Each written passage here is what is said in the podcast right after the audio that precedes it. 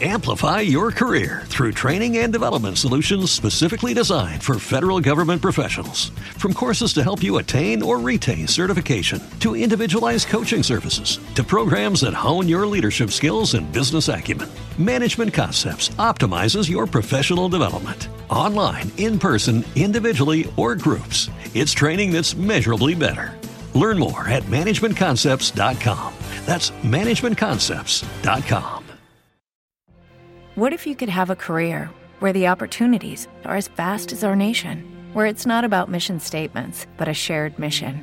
At U.S. Customs and Border Protection, we go beyond to protect more than borders from ship to shore, air to ground, cities to local communities. CBP agents and officers are keeping people safe. Join U.S. Customs and Border Protection and go beyond for something far greater than yourself. Learn more at cbp.gov/careers. Αγαπητοί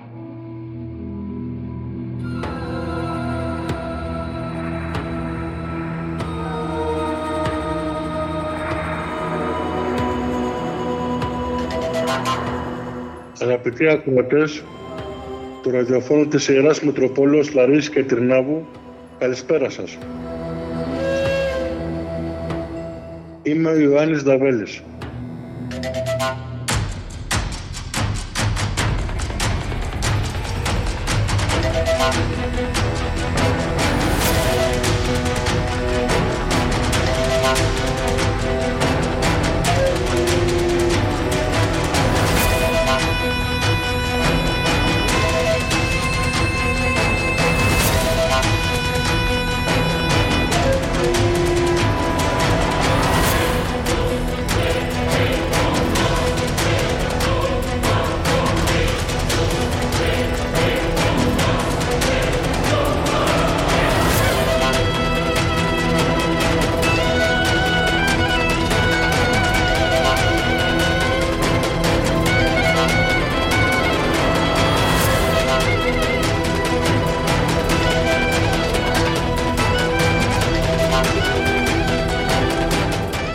Μαζί σας σήμερα θα μιλήσουμε για ένα γεγονός κομβικό στην εξέλιξη του ελληνικού αγώνα το 1821 όπως επίσης και ένα γεγονός κομβικό για τη δημιουργία του νέου ελληνικού κράτους.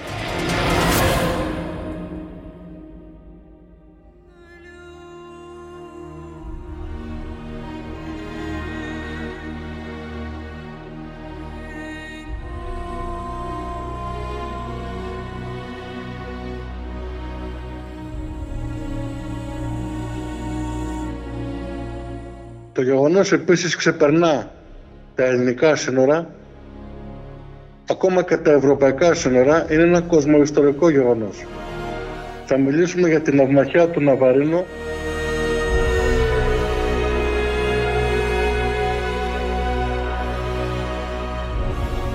και θα κάνουμε και μια ιδιαίτερη μία σε έναν άνθρωπο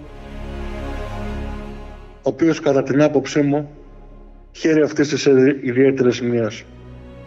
Είναι ο Άγγλος Ναύαρχος Έντουαρτ Κόδρικτον, Σερ Έντουαρτ Κόδρικτον ή Εδουάρδος Κόδρικτον Ελληνιστή.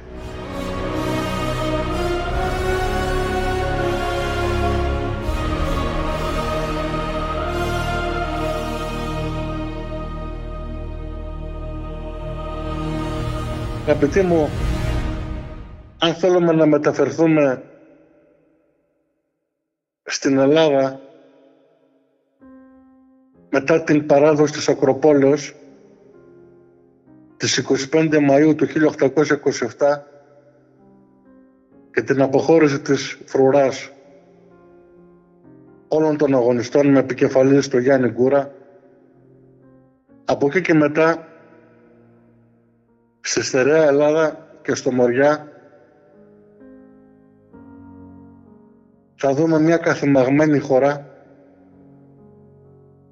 μια χώρα που αρχίζουν και κάνουν δράση ληστοσημωρίας, μια χώρα στις οποίες την κορυφογραμμή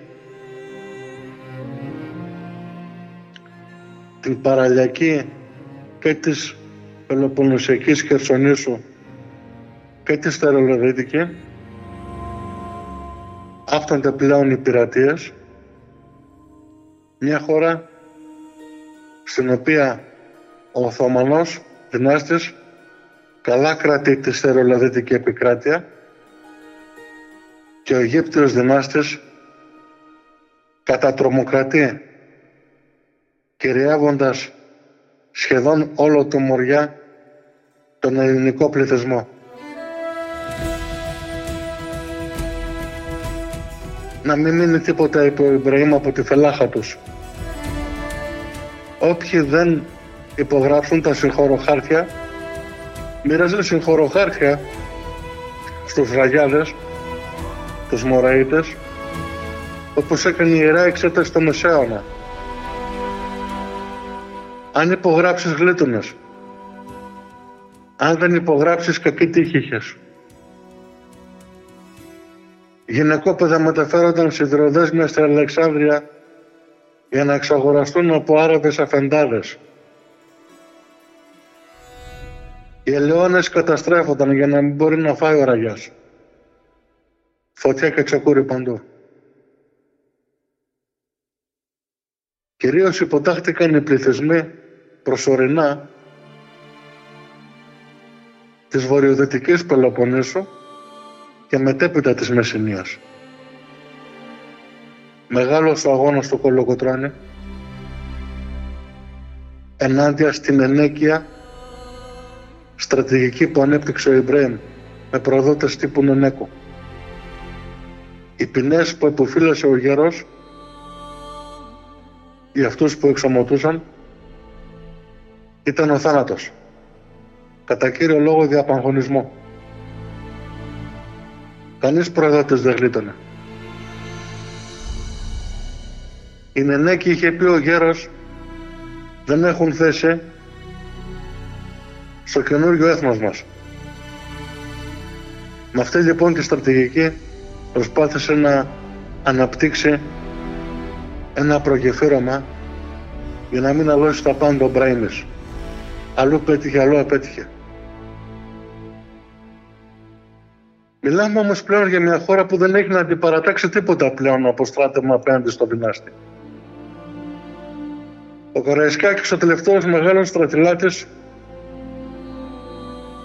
είχε πεθάνει άδοξα στο Νέο Φάλιρο. Χτυπημένος από βόλη ή εχθρού ή αδελφού.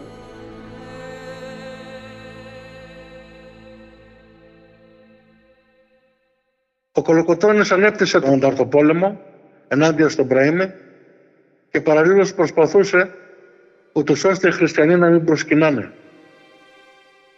Κατά τα άλλα, χάος, όλεθρος, πείνα, καθημαγμένη χώρα. Τίποτα δεν ήταν όρθιο.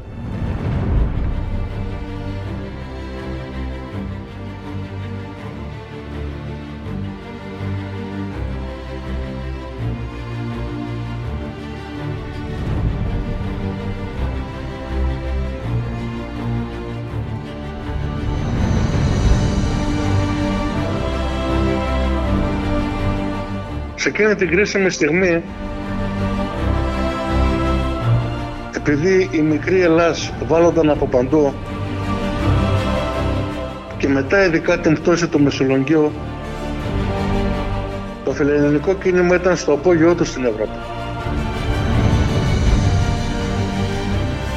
Όλες οι ευρωπαϊκές αυλές, θέλοντας και μη, είχαν επηρεαστεί από τους λαούς ούτως ώστε πλέον να μην μπορούν οι ηγεσίες τους να μείνουν αδιάφορες μπροστά στο ελληνικό δράμα. Μπροστά στο λεγόμενο ελληνικό ζήτημα. Μπροστά στο λεγόμενο κατά γενίκευση ανατολικό ζήτημα.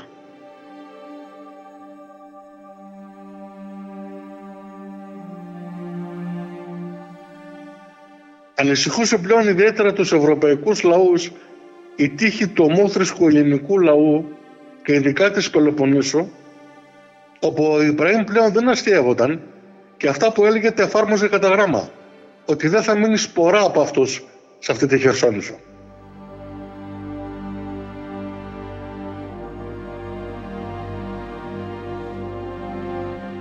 Η κατάσταση στα ευρωπαϊκά σαυλάς ήταν περίπου η ακόλουθη. Με την άνοιξη επαναστάσεως, όπως είπαμε, υπήρχε η Ιερά Συμμαχία. Η Ιερά Συμμαχία τώρα το 1827 δεν ήταν η ίδια με αυτή που ήταν τότε. Είχε τρωθεί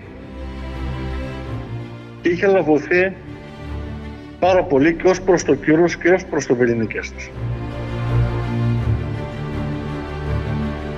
Η Γερεά Αλβιώνα, η Αγγλία, η Κοσμοκράτερ υπό την ηγεσία του μέγιστου φιλέλληνος Γεωργιού Τζόρτζ Κάνιγκος είχε αναπτύξει μια παντελώς φιλελληνική πολιτική πάντα φυσικά και για υποφέλεια των αγγλικών ζητημάτων στη Μεσόγειο και ήθελε οπωσδήποτε ένα απελευθερωμένο μικρό κατά τα λοιπά ελληνικό βασίλειο κράτος το οποίο θα ήταν παντελώς ανεξάρτητο και όχι αυτόνομο από την Οθωμανική Αυτοκρατορία ούτως ώστε να μπορεί να συμβάλλει και στα βρετανικά συμφέροντα στην Ανατολική Μεσόγειο. Ο Κάνινγκ εφάρμοζε κατά γράμμα τη φιλελληνική του πολιτική. Στη Γαλλία, ο βασιλέας ήταν εκείνη την εποχή σε μια μετεξέλιξη του καθεστώτος ο Κάρολος ο Δέκατος με πρωθυπουργό τον Μαρτινιάκ οι οποίοι ακολουθούσαν μια επίσης φιλελληνική πολιτική και πολύ πιο κοντά στα ελληνικά συμφέροντα παρά στα οθωμανικά συμφέροντα. Το πρόβλημα με τη Γαλλία ήταν ότι στην κατάσταση την παρούσα φάση στην Ελλάδα εμπλέκονταν και η Αίγυπτος που η Γαλλία με την Αίγυπτο είχε ζωτικά αλληλοεπικαλυπτόμενα συμφέροντα και θα σας εξηγήσω παρακάτω τι εννοώ. Η τρίτη μεγάλη δύναμη, γιατί την Αυστρία την αποκλείω όπου εξακολουθούσε να κυριαρχεί με τερνιχισμός και δεν είχε καμιά φιλελληνική προσέγγιση η ηγεσία της, γιατί οι λόγοι, οι πνευματικοί ηγέτες και λόγος ήταν αρκετά κοντά στην Ελληνική Επανάσταση. Η Ρωσία ήταν το κράτος, η αυτοκρατορία ένιγμα. Η Ρωσία ανήκε στην Ιερά Συμμαχία όσο και να φανεί παράξενο το 1821. Δεν ήθελε την ανεξαρτησία της Ελλάδος από την Οθωμανική Αυτοκρατορία. Οι πληροφορίες που έδινε ο Γενικός Γραμματέας Τουρκένιεφ στην πρεσβεία της Κωνσταντινούπολης ήταν ότι όχι μόνο οι Ρώσοι δεν ήθελαν την ανεξαρτησία του ελληνικού κράτους αλλά ακολουθούσαν καθαρά φιλοοθωμανική πολιτική και διέβαλαν οποιαδήποτε προσπάθεια για ανεξαρτησία ή ακόμα και για αυτονομία για μέσω και τότε του Στρογκάνοφ. Επίσης είναι γεγονός ότι και μέχρι το 1827 ουδέμια βοήθεια συνέδραμε η Ρωσία στον αγώνα της Επαναστάσεως. Αντιθέτως, διέβαλε ή αδιαφόρησε ακόμα και για την τύχη της υψηλούς, του υψηλού βαθμού αξιωματικού της και πρώτο ηγέτη της Επαναστάσεως Αλεξάνδρου Υψηλάντη με τη γνωστή τύχη του ενάρετου αυτού ανδρός όπου πέθανε φυλακισμένος από πνευμονίας στις αυστριακές φυλακές του Μουνκάτς. Αδιάφορη λοιπόν Ρωσία. Φιλελληνική Αγγλία και λόγω συμφερόντων αλλά και για λόγω πραγματικού φιλελληνικού ίστρου του Κάνιγκος φιλελληνική οψίμως Γαλλία για να μην προσετεριστούν οι Άγγλοι όλη την Ανατολική Μεσόγειο και οι Γάλλοι για δική τους επωφέλεια. Αλλά ξαφνικά ο ψήμος το 1827 με την ανάληψη μετά τον Αλέξανδρο της, της τσαρικής ηγεσίας από τον Νικόλαο τον πρώτο και μια οψίμως φιλελληνική ρωσική πολιτική ούτως ώστε να μην αφήσει την Ελλάδα έρμεο των Βρετανογαλλικών συμφερόντων στην Ανατολική Μεσόγειο όταν πλέον είδε ότι η Ελλάδα βρέπει προς ανεξαρτησία. Όλα αυτά συνέβαιναν ενώ ο αγώνας είχε εκφυλιστεί και οι Οθωμανοί και οι Αιγύπτιοι αλωνίζαν στην επικράτεια. Η Ευρώπη λοιπόν είχε αποφασίσει με τον τρόπο της να συνδράμει στο τέλος του δράματος για λόγους και φυσικά δικής της υποφέλειας αλλά και πιεζόμενη από το τεράστιο φιλελληνικό κίνημα.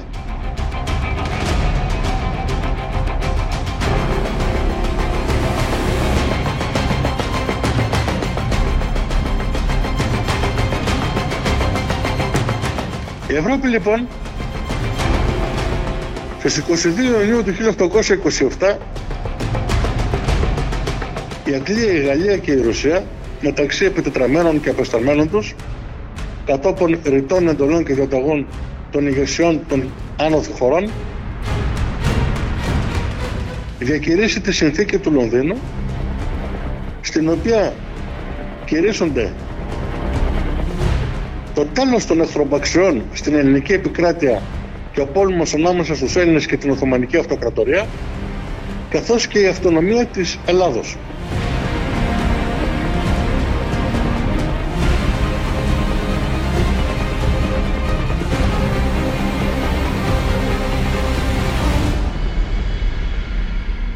Είναι ένα γεγονός κομβικό. Η συνθήκη θα έπρεπε να γίνει αποδεκτή από τους επαναστάτες και κατά κύριο λόγο από τον Ιμπραήμ ο οποίος εκείνη τη στιγμή έχουμε κουμάντο στα ελληνικά πράγματα. Οι Έλληνες απεσταλμένοι αντικυβερνητική επιτροπή έκανε αμέσως δεκτή τη συνθήκη του Λονδίνου στις 22 Ιουλίου του 1827. Απάμενε τώρα η πλευρά των Οθωμανών. Στο μεταξύ θα αναπτύξω την πορεία του ανδρός που ακούει στο όνομα Edward Codrington.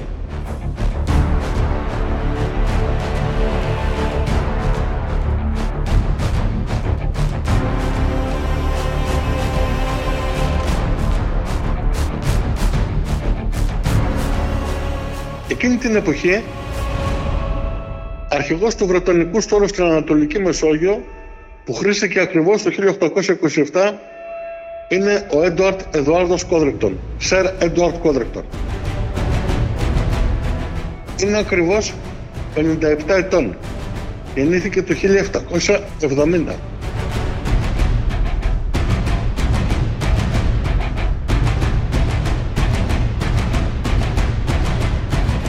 Λαμπρός στρατιωτικός του ναυτικού. Το 1783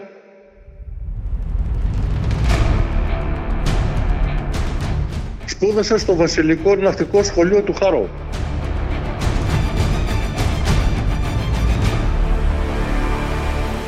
Το 1805 έλαβε μέρος με το πλοίο του Ορίων στην ναυμαχία του Τραφάλγκαρ η οποία αποτελεί μύθο και ένα ναυτικό επίτευγμα της Βρετανικής ναυτοσύνης απέναντι στο γαλλικό ναυτικό. Μην ξεχνάμε ότι εκεί υπήρξε ο θάνατος του Βρετανού ήρωος ναυάρχου Νέλσον το οποίο το μνημείο κοσμεί την πλατεία Τραφάλγκαρ στο Λονδίνο. Γινόμενος μέλος αυτής της μάχης, της κομβικής της ένδοξου για τη Βρετανική ιστορία, ο Κόδρικτον κατέγραψε παρακαταθήκη. Το 1814 έγινε αντινάβαρχος. Έχοντας λάβει εκτός από την ναυμαχία του Τραφάλγκαρ και σε άλλες μάχες τους Λαπολεόντους πολέμους. Σε συμμαχία με τους Ισπανούς ενάντια στο γαλλικό ναυτικό. Το 1821 γίνεται αντινάβαρχος, ενώ το 1814 έχει χρηστεί ο πονάβαρχος.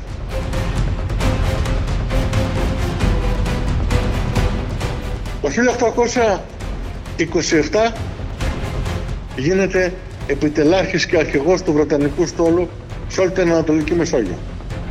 Άρα το 14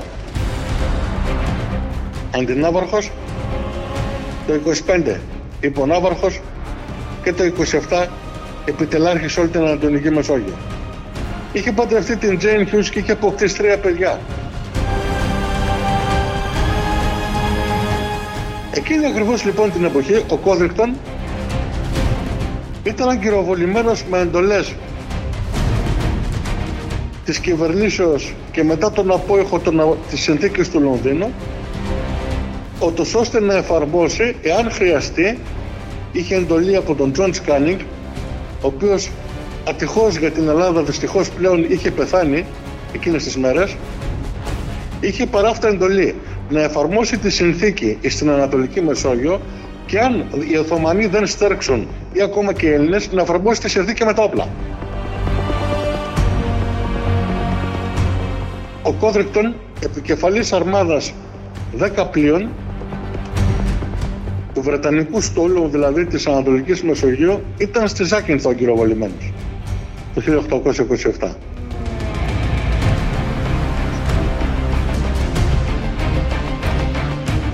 Ο Κόδρικτον στη μέχρι τότε πορεία του είχε αποδείξει την φιλελληνική του ροπή όταν είχε συνταχθεί μαζί με Άγγλους φιλέλληνες στον αγώνα υπέρ του, της δημιουργίας ελληνικού εθνούς και μάλιστα είχε καταχωρήσει και 100 λίρες στο όνομά του σε ένα έγγραφο το οποίο έγινε εμφανές αργότερα. Άρα βλέπουμε τις φιλελληνικές ρίζες του ανδρός αποκοταβολών τις σταδιοδρομίες του.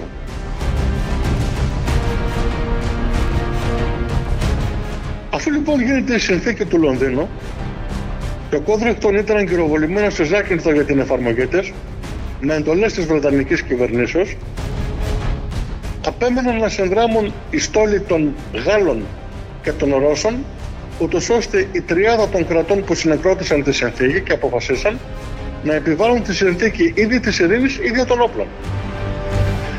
Εν τω μεταξύ, ο Τούρκο-Αιγυπτιακό στόλος ήταν αγκυροβολημένο στο Ναβαρίνο, στην Πύλο, στο νοτιοδυτικό άκρο της Χερσονήσου της Πελοποννήσου από τη μεριά του Ιωνίου Πελάγους.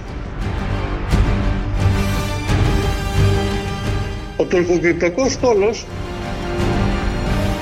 αποτελεί το περίπου 89 ως 91 πλοία. 89 κατάλληλες πηγές, 91 κατάλληλες πηγές. Τα 71 προϋπήρχαν και τα άλλα 20 ήρθαν σε κατοπινή πορεία και ενίσχυση από την Αλεξάνδρεια για τον Ιμπραήμ. Σταλμένα από τον, από τον πατέρα του, τον Μεχμέτ Μοχάμετ Αλή, Αλβανό εκ Καβάλας. ηγεμόνα της Αιγύπτου. Ο Ιμπραήμ δεν ήθελε να αποδεχτεί εύκολα τη συνθήκη του Λονδίνου. Φυσιολογικό ήταν. Ο Κόδρικτον το είχε καταλάβει.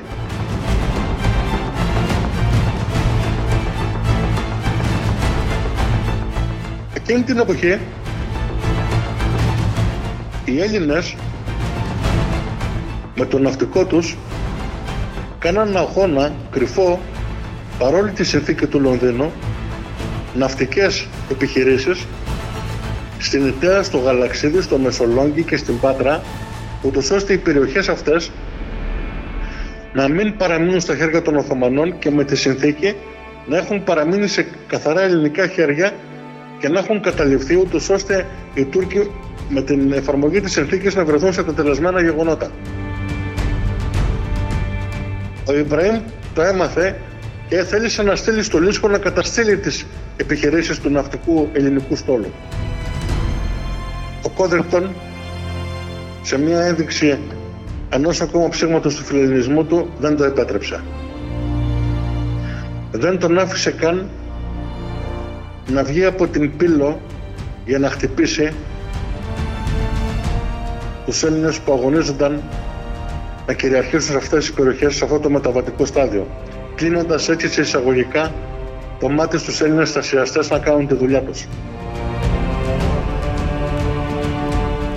Παραλλήλως, ένα τρομακτικό γεγονός διαχειρίστηκε ο Κόδρικτον εκείνη την περίοδο. Τι θέλανε αγαπητοί μου να κάνουν οι Οθωμανοί σε συνεργασία με τους Αιγυπτίους; Είπαμε ότι στεριανός αγώνας δεν υπήρχε πλέον. Τι υπήρχε όμως ακόμα στην Ελλάδα. Η ναυτοσύνη της, ο στόλος της, ο οποίος από τα τίποτα, από το εμπορικό ναυτικό που αλώνιζε τις θάλασσες τους αιώνες της δουλείας, το οποίο μεταξελίχθηκε σε πολεμικό ναυτικό και το οποίο όχι απλώς έγινε πολεμικό ναυτικό, αλλά έχει τεράστια εμπειρία κυρίως στον τομέα των πυρπολικών. Πλέον όμως είχε φτάσει να έχει καθμοκίνητα καράβια. Οι Οθωμανοί και οι Αιγύπτιοι στόχευαν αγαπητοί μου, σας το λέω ανατριχιάζοντας, να καταστήλουν Amplify your career through training and development solutions specifically designed for federal government professionals. From courses to help you attain or retain certification, to individualized coaching services, to programs that hone your leadership skills and business acumen, Management Concepts optimizes your professional development. Online, in person, individually, or groups, it's training that's measurably better. Learn more at managementconcepts.com. That's managementconcepts.com. What if you could have a career where the opportunities are as vast as our nation, where it's not about mission statements, but a shared mission? At U.S. Customs and Border Protection, we go beyond to protect more than borders from ship to shore, air to ground, cities to local communities. CBP agents and officers are keeping people safe. Join U.S. Customs and Border Protection and go beyond for something far greater than yourself. Learn more at cbp.gov/careers. την καρδιά των απομείνοντος αγώνος χτυπώντας με στρατό και στόλο πανταχώθεν και κυκλωτικά τα δύο ελεύθερα νησιά, την Ήδρα και τις Πέτσες. Αυτή ήταν η πληροφορία, η ασύλληπτη που είχε ο Κόδριγκτον και τα οποία περιεργάζονταν τα επιτελεία των Τούρκων και των Αιγυπτίων υπό την αιγίδα του Ιμπραήμ Πασά, του Ταχίρ Πασά, του Χαλίλ Πασά και του Μουσαχαφίρ Πασά, του Μουσαχαφίρ Μπέι.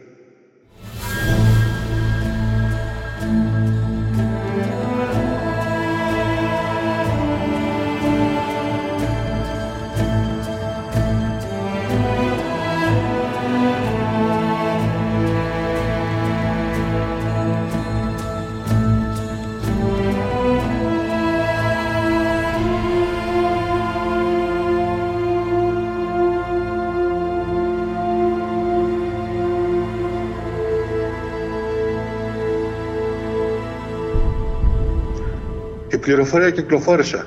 Άκρος ανατριχιαστική. Τι γινόταν λοιπόν; Ο Ιμπραήμ λέει στον Κόδρικτον στις διαπραγματεύσεις που γινόταν σε διάμεσες ότι δεν θα μπορεί να δοθεί ακόμα αλλά θα παραδοθεί γιατί περιμένει νέα και εντολές από την Αλεξάνδρεια και την Κωνσταντινούπολη.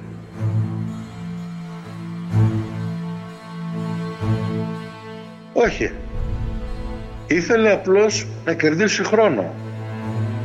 Να κερδίσει χρόνο για να ευνηδιάσει το ευρωπαϊκό ναυτικό και να κάνει έξοδο αλλά και παραλλήλως αγαπητοί μου γιατί διαδραματίζονταν ένα άλλο δράμα και αυτό το δράμα έγινε γνωστό και αυτό ευνηδίως και συγκυριακά και μοιραίως ως εξής. Στις 14 Σεπτεμβρίου του 1827 κοντά στην Ιταία, στο Γαλαξίδε, στην Παρνασίδα ο Άγγελος πλήρχος Χέιστινγκς σε μια ψημαχία βήθησε 7 με 8 τουρκογυπτιακά πλοία. Ο Ιμπραήμ Έξαλλος θέλησε να στείλει μοίρα που να βγει από τον Ναβαρίνο για να τιμωρήσει το Βρετανικό ναυτικό. Φυσικά εμποδίστηκε από τον Κόνδρεκτον. Τότε ο Κόνδρεκτον στέλνει τον Άγγλο αξιωματικό Χάμιλτον στην ενδοχώρα στη Μεσσηνία για να δει τι γίνεται γιατί είχε ακούσει ότι ο Ιμπραήμ εξοργισμένος εφάρμοσε ατύπηνα στον πληθυσμό. Το τι του περιέγραψε ο Χάμιλτον δεν λέγεται. Εξανδραποδεσμοί, λαϊλασίες, βιασμοί, ανασκολουπισμοί, εκτελέσεις στην πυρά. Οι Αιγύπτιοι είχαν αλώσει, είχαν βιάσει το ίδιο το χώμα, το ιερό της Πελοποννήσου, όχι το πληθυσμό. Ο Χάμιλτον έντρομος έρχεται και παρα... αφηγείται τα γεγονότα στον Κόδρεκτον. Ο Κόδρεκτον βλέποντας ότι η στόχη του Ιμπραήμ ήταν η κατατρομοκράτηση του πληθυσμού της Πελοποννήσου, η εξολόθρευσή του, η δουλεία του και παραλλήλως το σβήσιμο του αγώνα με την άλωση των Υδρών και των Σπετσών. Αμέσως καλεί σε διαπραγματεύσεις τον Ναύαρχο Δεριγνύ. Ο Ναύαρχος Δεριγνύ είχε φανεί αργότερα και εμφανίστηκε με νέα γαλλικά καράβια, ο Κόδριγκτον είχε 10. Οι δύο Ναύαρχοι συζητήσαν και αποφασίστηκε ο Δεριγνύ να σταλεί να μιλήσει με τον Ιμπραήμ. Ο Δεριγνή ως Γάλλος είχε ιδιαίτερη σχέση με τους Αιγυπτίους. Οι Αιγύπτιοι από την Απολώντη εποχή και μετά την ε, εκστρατεία του, στις, ε, του Ναπολέοντας στις πυραμίδες είχαν γνωριστεί καλά με τους Γάλλους. Γάλλοι αξιωματικοί στους Ναπολέοντες πολέμους αλλά και μετέπειτα εκπαίδευσαν τον Αιγυπτιακό στρατό. Ο Ιμπραήμ όλος ο στρατός του ήταν εκπαιδευμένος στα ευρωπαϊκά γαλλικά σχολά στρατιωτικά. Όλοι οι ανώτατοι εξωματικοί ήταν Γάλλοι εξωματούντε οι οποίοι είχαν ασπαστεί και τον μουσουλμανισμό. Ε, η βοήθεια σε όπλα ήταν γαλλική. Πολλοί ναύτε στον τουρκο-αιγυπτιακό στόλο ήταν Γάλλοι. Ο ίδιος ο Δεριγνή, από εκτίμηση για το πρόσωπο του Ιμπραήμ και το να συνομιλεί μαζί του για ελληνικά συμφέροντα του ήταν ιδιαίτερα δύσκολο. Παρά αυτά, ως απεσταλμένος του Κόντρικτον, ο οποίος είχε την ηγεμονία της εφαρμογής της συνθήκης του Λονδίνου, του μετέφερε λοιπόν τις απόψεις του αρχηγού του Ευρωπαϊκού Στόλου, του Εδουάρδου Κόδριγκτον, ότι η συνθήκη θα εφαρμοστεί είτε με την ειρήνη είτε με τα όπλα ο Ιμπραήμ δεν ήκουσε ούτε αυτή τη φορά. Μάλιστα, σε κάποιες διαπραγματεύσεις ήταν και άφαντος, δεν παρουσιάστηκε. Ο Δεριγνύ γύρισε άπρακτος εις τον Κόδριγκτον.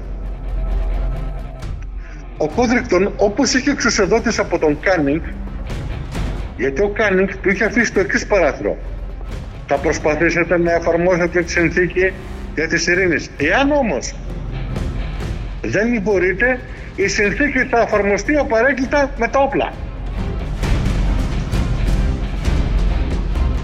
Αποφασίζουν οι δύο ναύαρχοι και περιμέναν ακόμα τη ρωσική βοήθεια ότι η συνθήκη θα εφαρμοστεί με τα όπλα. Και θα εφαρμοστεί με τα όπλα φνηδιαστικά γιατί οι Τουρκοαιγύπτιοι κερδίζουν χρόνο.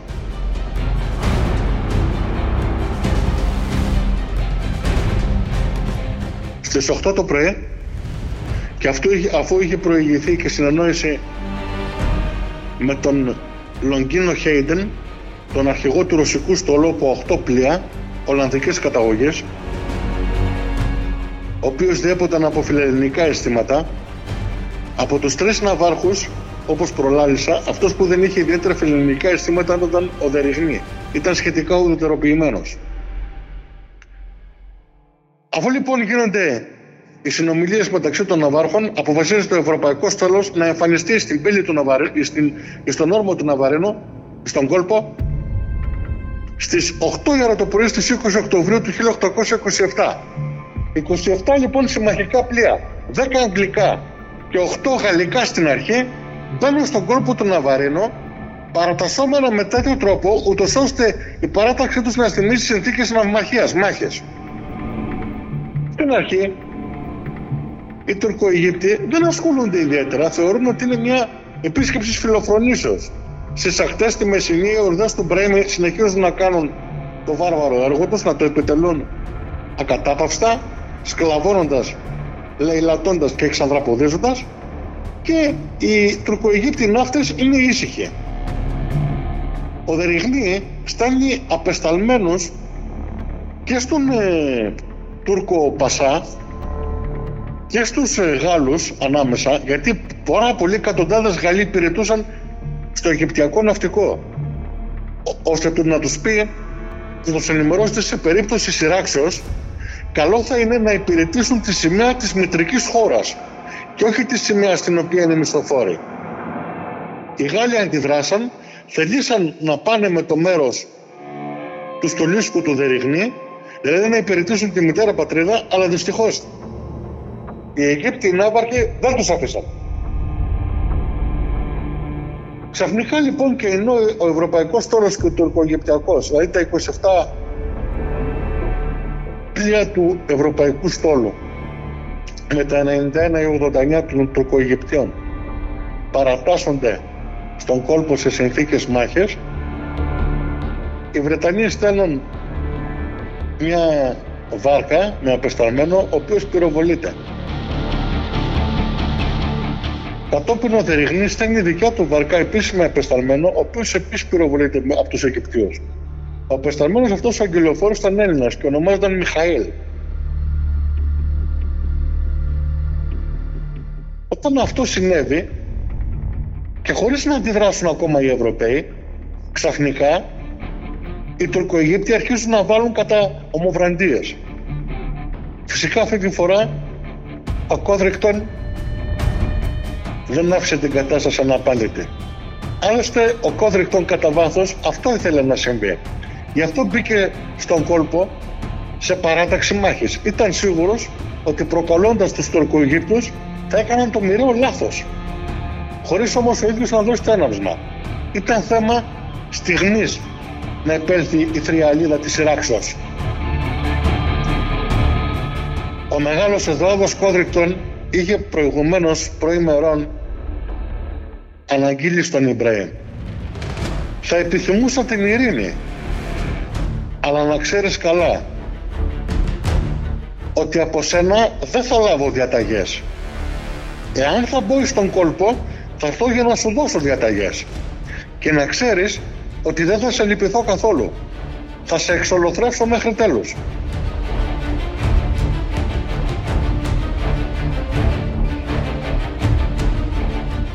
Η ναυμαχία αρχίζει το πρωί.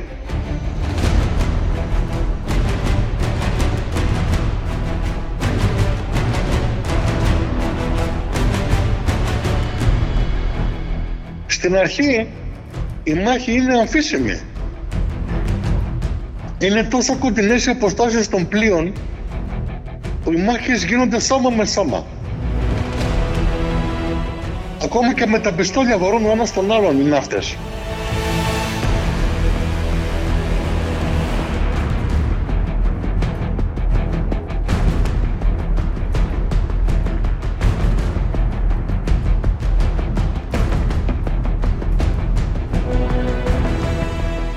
Ο γιος του Κόδρικτον υπηρετεί στην Αβαρχίδα του πατέρα του. Η ναυαρχίδα του πατέρα του Κόδριτον, του Εδουάρδου, ονομάζεται Ασία. Πρέπει να θυμόμαστε αυτό το όνομα.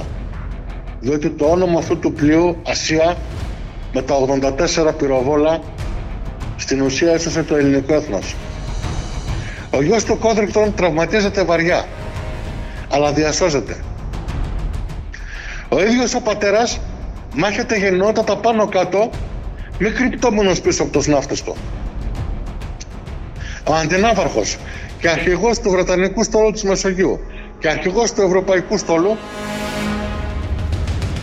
μετακινείται πάνω κάτω στο Ασία πυροβολώντας, βρίζοντας τους Οθωμανούς, βοηθώντας τους ναύτες του, σπέρνοντας το πανικό στους εχθρούς. Χτυπούν το πανοφόρι του, ξύλα, πέφτουν πάνω. Χτυπιέται στην πυροχαρπική, τραυματίζεται, συνεχίζει να πολεμά. Ο Ταχύρ Πασάς και ο Χαλίβρη Πασάς έξαλλοι θέλουν να βρουν καλούς τοπετές και, και τους οποίους συμβουλεύουν το εξής, δείχνοντάς τον, γιατί ήταν πολύ κοντά. Αυτός είναι. Πυροβολήστε τον, πυροβολήστε τον. Αλλά ο μέγος υπόδρεκτον πάντοτε απόφευγε τους πυροβολισμούς καλυπτόμενος συνεχώς. Μέγα γνώστης του πολέμου. Μέγα γνώστης και εμπειρότατος από την αυμαχιά του Τραφάλκαρ. Είναι αυτοσύνη ως παιδιά και ως Ανδρία στο απόγειο. Η ναυμαχία προχωρά κανονικά. Ο αγώνας μένεται. Τεράστιες οι απώλειες. Σε μια πολύ κλειστή λίμνη, στον κόλπο του Ναβαρίνου. Ξαφνικά, κατά τις 4.30 με 5 το απόγευμα, φαίνεται να μπαίνει στον κόλπο η ρωσική μοίρα. Επιτέλους, υπό την ηγεσία του Λογγίνου Χέιντεν. Οχτώ πλοία. Οι Ρώσοι όπως πάντα βλέπουν πως πάνε τα γεγονότα και στο τέλος επεμβαίνουν.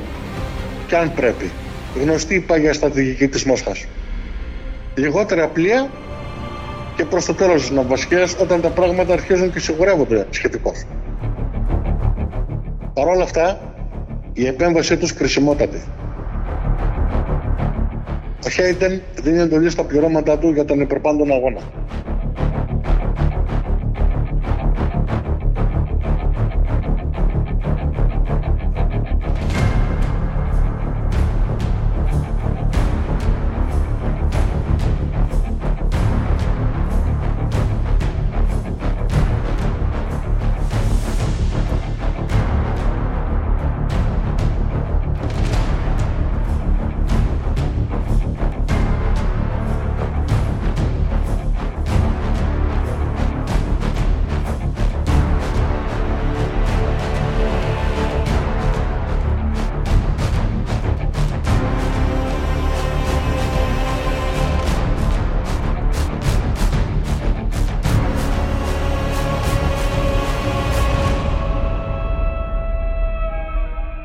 Μετά από τρεις ώρες αγαπητέ και κατά τις 8 το βράδυ, όταν είχε βραδιάσει το Ναβαρίνο, άκρα του τρόμου σιωπή. Αποτέλεσμα. Από τα 91 πλοία των Τουρκοαιγυπτιών, τα 60 καταστραφήκαν τελείως. Τα υπόλοιπα είτε εκτροχιάστηκαν στην ακτή και συσσωρευτήκαν εκεί ως συντρέμια, είτε μισοκαταστραφήκαν.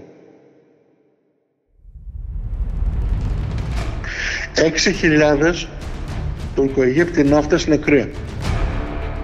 Χίλιοι τραυματίες. Από τα συμμαχικά πλοία. Μόνο ζημιές. Σοβαρές βλάβες βέβαια. Κανένα όμως κατεστραμμένο. 654 νεκροί. 272 Βρετανία, 185 Γάλλοι και 178 Ρώσοι. Πέρασαν στο πάθος της Αθανασίας για την ελευθερία του ελληνικού έθνους.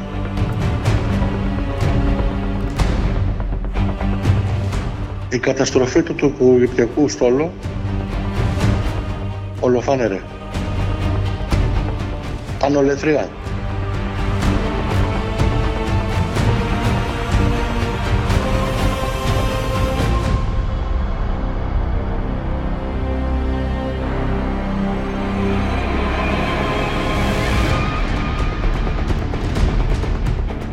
Βρετανική κατά κύριο λόγο ναυτοσύνη και η εμπειρία υπερίσχυσε της αριθμητικής υπεροχής. Τα 1342 ευρωπαϊκά τηλεβόλα υπερίσχυσαν των 2240 τουρκο-αιγυπτιακών λόγω ποιοτικής υπεροχής. Η εμπειρία των αυτών των Ευρωπαίων και η παιδεία τους στην αυτοσύνη τεράστια απέναντι στους Οθωμανούς ναύτες που πολλοί ήταν και δούλοι, σκλάβοι. Σε αυτόν τον άνισο αγώνα που κατέβαλε η φτωχή Ελλάδα απέναντι στην Οθωμανική Αυτοκρατορία που κινητοποίησε ως χαλιφάτο όλες τις εφεδρίες. Λίβοι ήταν εκεί ανάμεσα, Αλγερινοί, από την Τίνιδα, Αιγύπτιοι, όλη η Βόρειος Αφρική στο πλευρό των Οθωμανών, των Τούρκων. Η φτωχή Ελλάς πλέον εκπροσωπούνταν για το δικαίωμα των ευρωπαϊκών όπλων. Κάτι είναι και αυτό. Ήταν η πρώτη ναυμαχία με τόσο πολύ πολεμικό υλικό πλοίον που διεξήχθηκε σε τόσο μικρό χώρο. Ήταν η τελευταία ναυμαχία που διεξήχθη με ιστιοφόρα. Ήταν μια ναυμαχία με κοσμοϊστορικά αποτελέσματα. Ο απόϊχος έγινε γνωστός Πανταχώθεν. Ο Κόδρεχτον έστειλε την αγγελία στο ναυαρχείο και η είδηση έφτασε σε όλη την Ευρώπη.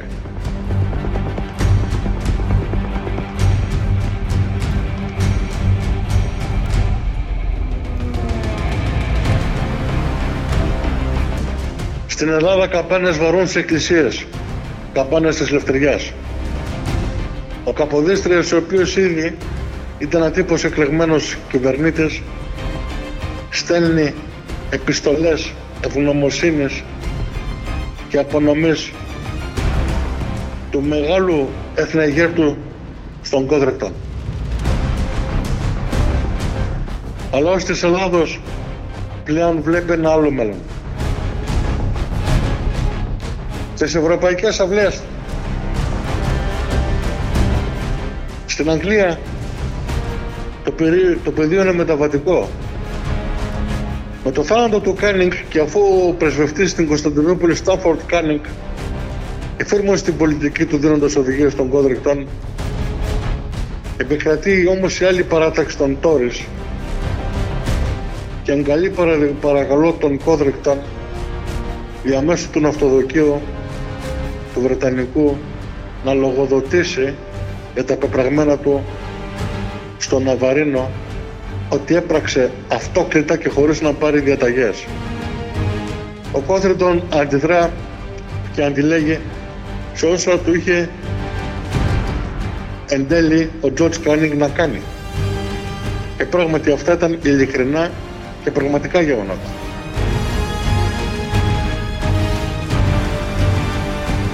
Τελικά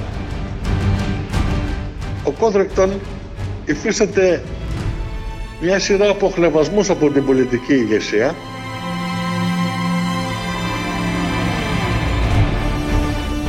Ειδικά με την ανάληψη πρωθυπουργίας από τον Ουέλιγκτον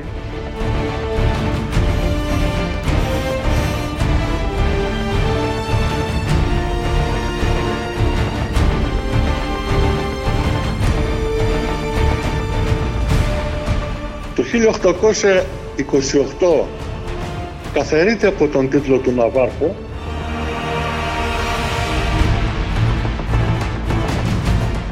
Αλλά προσωρινά γιατί αυτό ανέρεται η απόφαση αφού ο ίδιος ο Κόδρικτον πριν είχε κατορθώσει να επιτεύξει διαμέσου της επίσκεψής του στην Αλεξάνδρεια στον ίδιο τον Μοχά Μετάλλη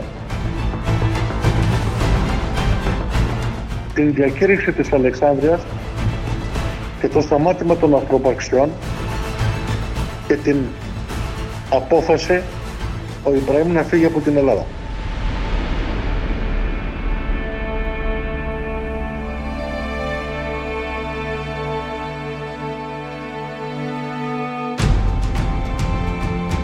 Η παράταξη του Wellington κατηγόρησε δολίω των Κόβρετων, οι Τόρις, για να τον αμαυρώσουν, ότι ενώ είχε τη δυνατότητα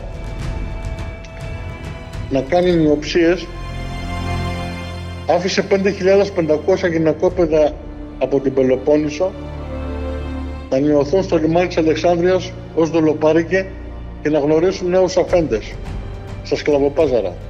Ο Κόντρικτον αντιδρώντα οργισμένος απάντησε ότι ποτέ δεν είχε δικαίωμα για νιοψίε, ότι η κατηγορία είναι δόλια και ότι ποτέ δεν ήξερε για τέτοια γεγονότα, ούτε είχε τη δυνατότητα να σε Είναι γεγονό ότι πολλοί φωνήσαν τον Κόντρικτον στην Αγγλία εκείνη την εποχή.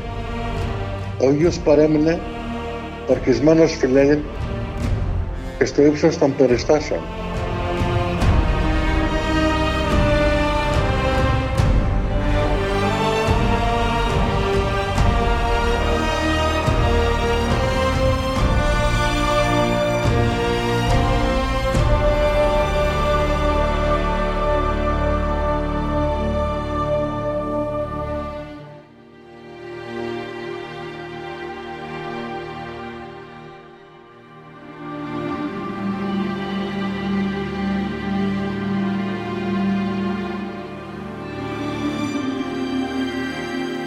Είναι γεγονός επίσης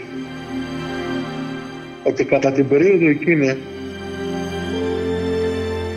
ο Κόντρικτον είχε να αντιπαλέψει με πάρα πολλούς εχθρούς και στο εσωτερικό του και στο εξωτερικό του. Θα επανέλθω για τον Κόντρικτον τελειώνοντας πηγαίνοντας στο κεφάλαιο Τουρκία. Ο απόϊχος στην Τουρκία της νομιμαχίας για λόγους στρατηγικής και προσχηματικούς δεν ήταν ιδιαίτερος. Οι Τούρκοι θεωρήσαν το γεγονός σαν ένα γεγονός όχι κοσμοϊστορικό που δεν τους αγγίζει ιδιαίτερα. Προσπαθήσαν να απομειώσουν τη σημασία του δεν προέβησαν σε λαϊλασίες ή βιοπραγίες σε ελληνικούς πληθυσμούς για να μην φανεί στα ευρωπαϊκές αυλάς ότι κάνουν αντίπεινα γιατί εκείνη την περίοδο προτιμήσαν την ηνεμία γιατί θα τους εξυπηρετούσε.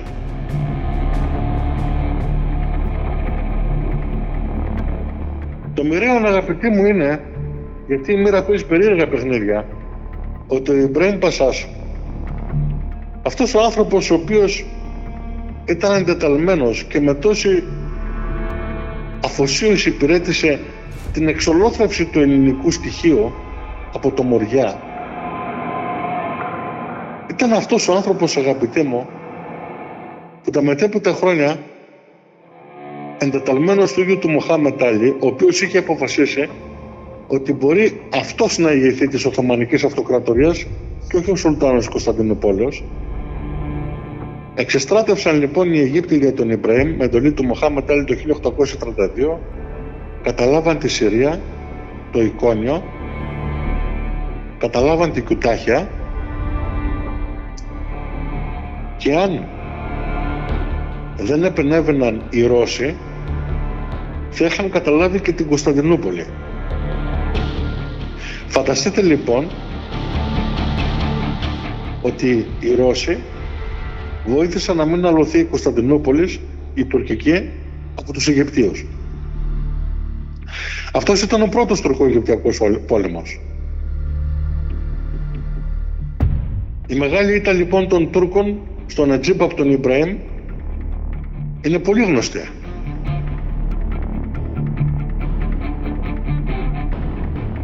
Στο δεύτερο τουρκο-αιγυπτιακό πόλεμο επίσης ο Ιμπραήμ ξανά από τη Συρία προσπάθησε να ισοπεδώσει τους Οθωμανούς Τούρκους. Και ενώ και πάλι είχε επιτυχίες και πάλι οι ευρωπαϊκές αυλές σταμάτησαν την προέλασή του. Εκεί κάπου τερματίστηκε ο τουρκο πόλεμος. Ο τουρκογεπτιακός πόλεμος όμως έκανε καλό στην Ελλάδα γιατί εκείνη την περίοδο το νεοσύστατο κράτος αγωνίζονταν να σταθεί στα πόδια του έστρεψε την προσοχή των Οθωμανών Τούρκων αλλού στους Αιγυπτίους και όχι στους Ραγιάδες που ήδη ορθοποδούσαν και έτσι οι Έλληνες πάλι κέρδισαν χρόνο. Ένας άλλος πόλεμος το 1828 και το 1829, ο Ρωσοτουρκικός, επίσης έκανε πολύ μεγάλο καλό στην Ελλάδα και έδειξε καθαρά την αλλαγή της ρωσικής πλέον πολιτικής υπό την ηγεσία του Νικολάου του Πρώτου.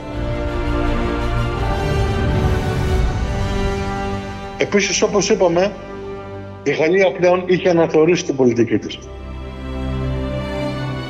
Όταν έγινε ναυμαχία του Ναβαρίνου και στην Πελοπόννησο εξακολουθούσαν να υπάρχουν μέχρι το 1828 όταν το Σεπτέμβριο του 28 αποχώρησε ο Μπραήμις οριστικά, τελευταίος υπήρχαν ο Μπραήμις είχε συνολικά αποβιβάσει 35.000 όλα τα, τα δύο αυτά χρόνια από το 25 στο 27 άνδρες 4.500 πριν την αμαχία του Ναβαρίνου συνολικά 40.000 άνδρες από το 1825 στο 1827. Αυτοί σπάνοντας τον όλεθρο και την καταστροφή στο Μοριά απομείναν πλέον 21.000 οι οποίοι φύγαν υπό την εποπτεία του Γάλλου στρατηγού Μεζών τον οποίο είχε στείλει η Γαλλία με 15.000 Γάλλους στρατιώτες το 1828 οι οποίοι καθίσαν συνολικά ως το 1833 να εκενώσει το Μοριά Amplify your career through training and development solutions specifically designed for federal government professionals. From courses to help you attain or retain certification, to individualized coaching services, to programs that hone your leadership skills and business acumen, Management Concepts optimizes your professional development. Online, in person, individually, or groups, it's training that's measurably better. Learn more at managementconcepts.com. That's managementconcepts.com. Every day, we rise, challenging ourselves to work for what we believe in. At U.S. Border Patrol, protecting our borders is more than a job, it's a calling. Agents answer the call, working together to keep our country and communities safe. If you're ready for a new mission, join U.S. Border Patrol and go beyond. Learn more at cbp.gov/careers.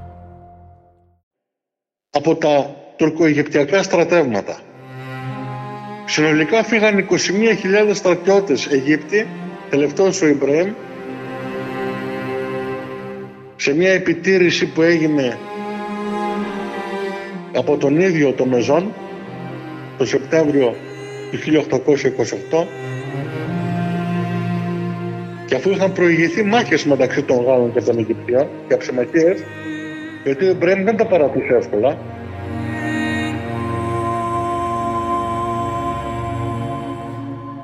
Γίνεται λοιπόν η εκένωση της Πελοποννήσου από τους Αιγυπτίους και κατόπιν έγινε η εκένωση της Πελοποννήσου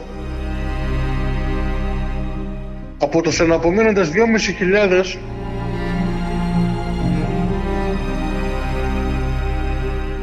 Τούρκους που βοηθούσαν τα φρούρια της Πελοποννήσου, στρατιώτες. Τελικώς αποχωρήσαν περί τους 21.000 Τούρκους γενικότερα υπό την εποπτεία των γαλλικών στρατευμάτων.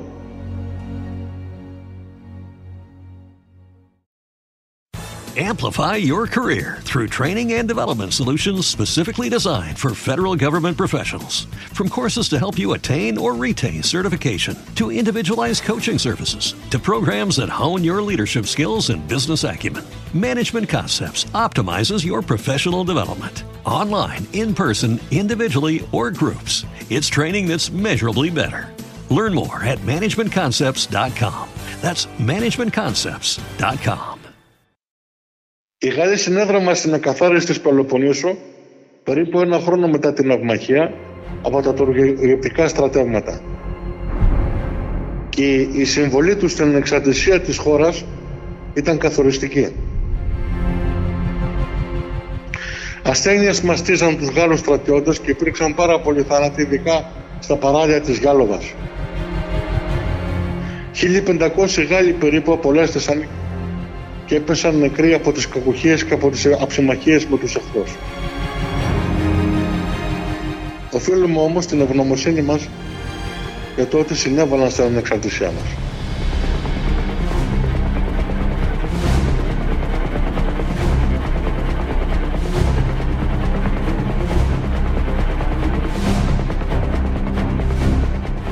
Επανερχόμενος στον Κόδρικτον,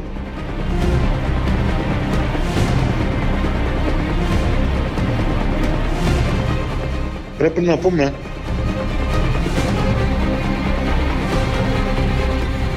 Ότι το 1838 ως ένδειξε πλέον τη συνεισφορά του στο ελληνικό ανατολικό ζήτημα και ως αποδεδειγμένα ένδειξε ευγνωμοσύνης από το αγγλικό κράτος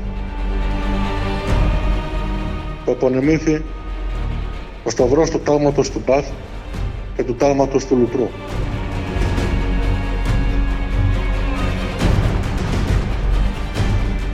Το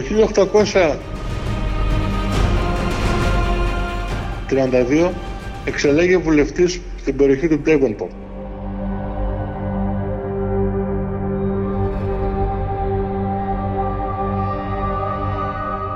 Το 1837 ενεπλάκη περαιτέρω στην πολιτική υπό τη βασιλεία του Γουλιέλμου του Τετάρτου και το 1842 ανακηρύχθη Ναύαρχος.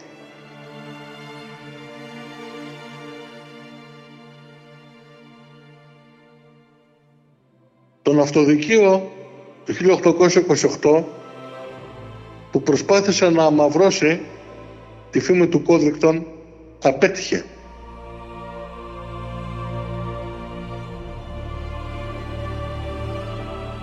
Απέτυχε τον αυτοδοχείο και μάλιστα κατηγορώντας τον Δόλια ότι στην ουσία έκανε κακό στους ραγιάδες της Πελοποννήσου. Ποιοι το έλεγαν αυτό, αυτοί που δεν ήθελαν την απελευθέρωση της Πελοποννήσου και δολίως τον κατηγορήσαν με κάτι που του ρήμαξε τα σωθικά γιατί ενώ υπηρετούσε την αντίθετη ιδέα αυτοί το κατηγορήσαν για το ανάποδο μην κάνοντας μειοψίες για τους δούλους που πήγαιναν στην Αλεξάνδρεια με τις κορβέντες του Ιμπραήμ.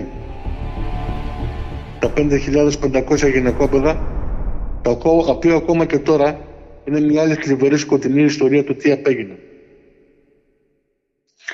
αλυσοδεμένα στη Μεθόνη όταν αποβιβάζονταν και πήγαν στην Αλεξάνδρεια Μπαρκάρα.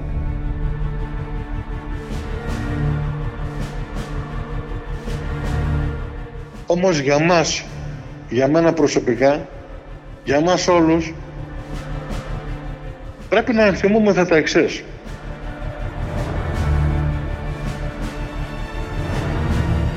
Σερ Έντουαρτ Κόρδικτον, Φιλέλλην, συμμετέχει στον αγώνα δίνοντας 100 λίρες εκκαταβολών του αγώνος. Ο γιος του συμμετέχει στην αμαχία και τραυματίζεται ο ίδιος σοβαρά.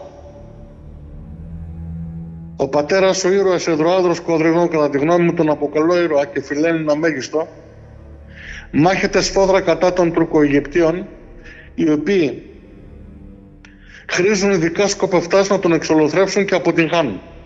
Κατά την περίοδο των διαπραγματεύσεων, παίρνοντας το όλο μέρος πάνω του και εκπροσωπώντας τη διαταγή του Κάνιγκος, κυρίως ως απόηχο γιατί είχε ήδη πεθάνει ο Κάνιγκ, και παίρνοντας ακόμα πάνω και την δυσμενή επίπτωση που μπορούσε να έχει η προσωπική του επιλογή στον εαυτό του, επεφράζει το περισσότερο ναι στη βία κατά των Τουρκοαιγυπτιών, αφήνοντας να ξεχειλίζουν τα αντιοθωμανικά του αισθήματα διατάζει την επίθεση στον κόλπο μπλοκάροντας τον τουρκογεπτιακό στόλο και σώζοντας τα εξής. Στοιχεία του ελληνισμού. Το εξής τρίπτυχον το μέγιστον. Το ναυτικό δρά ενόχλητο το ελληνικό και απελευθερώνει τις περιοχές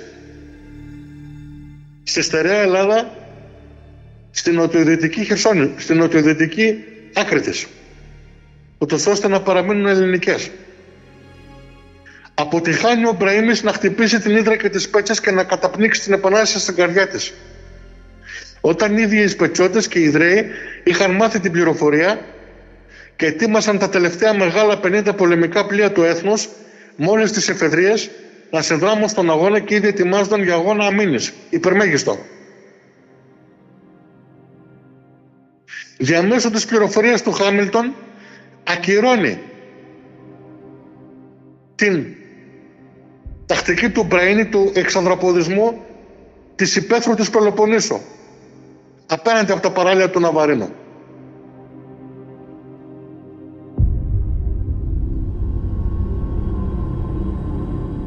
Το τελευταίο μέγιστο έργο του είναι ότι πριν τον καλέσει η Βρετανική κυβέρνηση του μεταβατικού σταδιού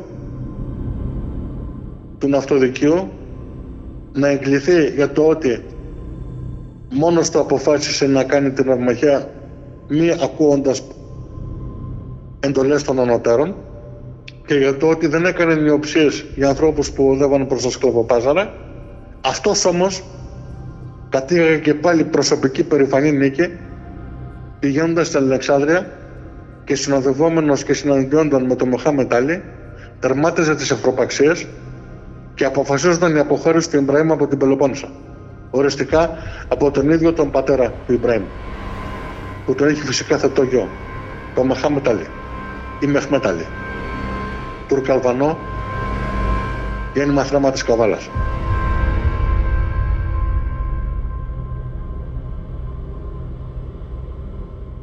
Για μένα, αναψηλαφώντας όλη αυτή την περίοδο, θα ήθελα σήμερα να επικεντρωθώ γιατί οι συνέπειες της ναυμαχίας ως κοσμοϊστορικό γεγονός είναι εμφανή μέχρι σήμερα. Δεν θα ήθελα να επεκταθώ. Όμως θα ήθελα να επικεντρωθώ σε κάτι. Ο Μέγας φιλέλλην Τζορτζ Κάνινγκ είχε απέναντί του τον αντίπαλό του Κάσελρεϊ, ο οποίος ήταν της μετερνιχείου σχολής. Ήταν κάτι όπως ο Δαντών με το Ροβεσπιέρο. Ο Κάνινγκ ήταν αυτός που συνέβαλε στη δημιουργία του έθνους μας, του νεοσύστατου. Μέγιστος φιλέλλην. Ο Άστιγξ μέγιστος φιλέλλην. Ο Μπάιρον, μέγιστος φιλέλλην. Αγάλματα τους και ονομασίες οδών παντού. Θα ήθελα να εκφράσω προσωπικά την πικρία μου και θα το εξομολογηθώ γιατί πρέπει να λέμε και για τα δικά μας τραβά είναι προσωπική υπεποίθησή μου και υποκειμενική, μπορεί να μην είναι αντικειμενική, ότι ίσως ο Κόδρικτον θα έπρεπε να τη χάνει μεγαλύτερες ευγνωμοσύνες και εφημομνίας από το ελληνικό κράτος διαχρονικά. Υπάρχουν τα ονόματα των οδών, τα γνωστά σε Αθήνα, άλλες πόλεις, στη Ρόδο. Υπάρχει το άγαλμά του στην πλατεία των Ναβάρχων στον Ναύπλιο.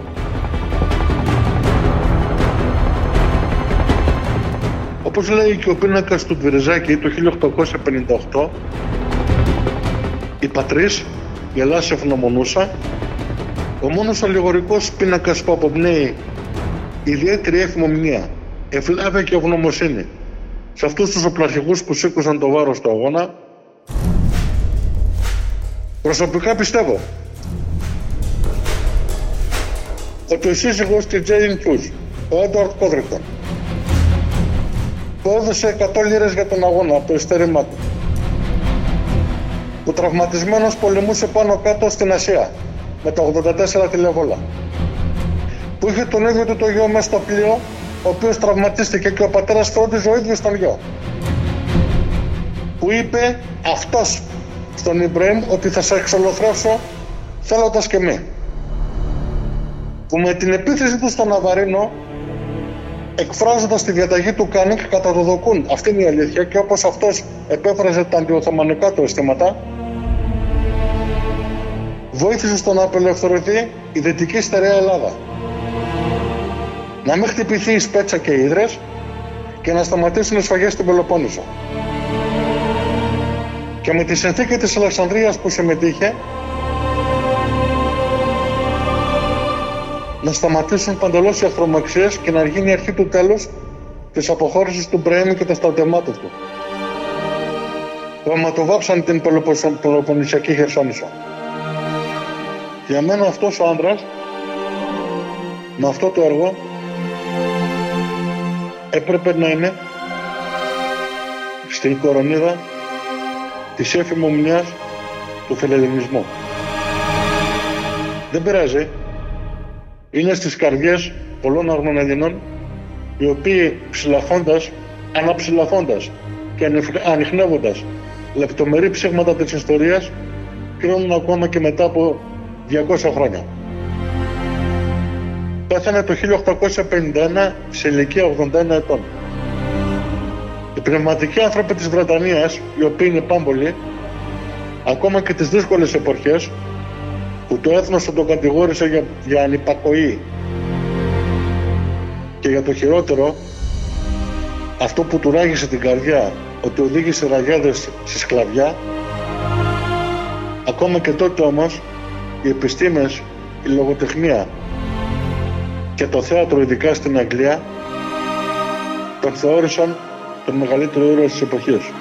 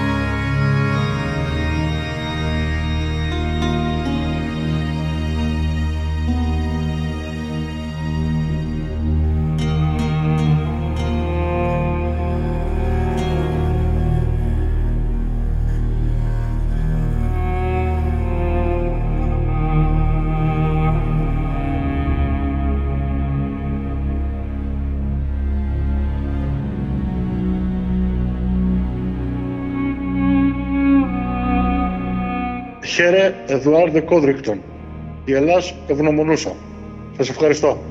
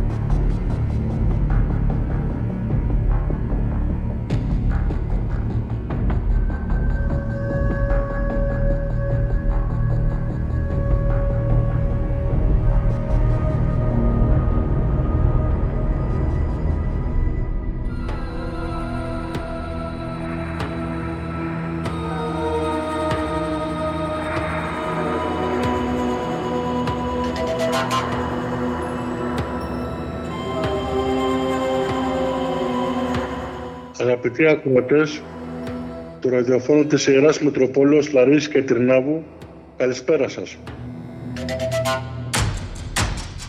Είμαι ο Ιωάννης Δαβέλης.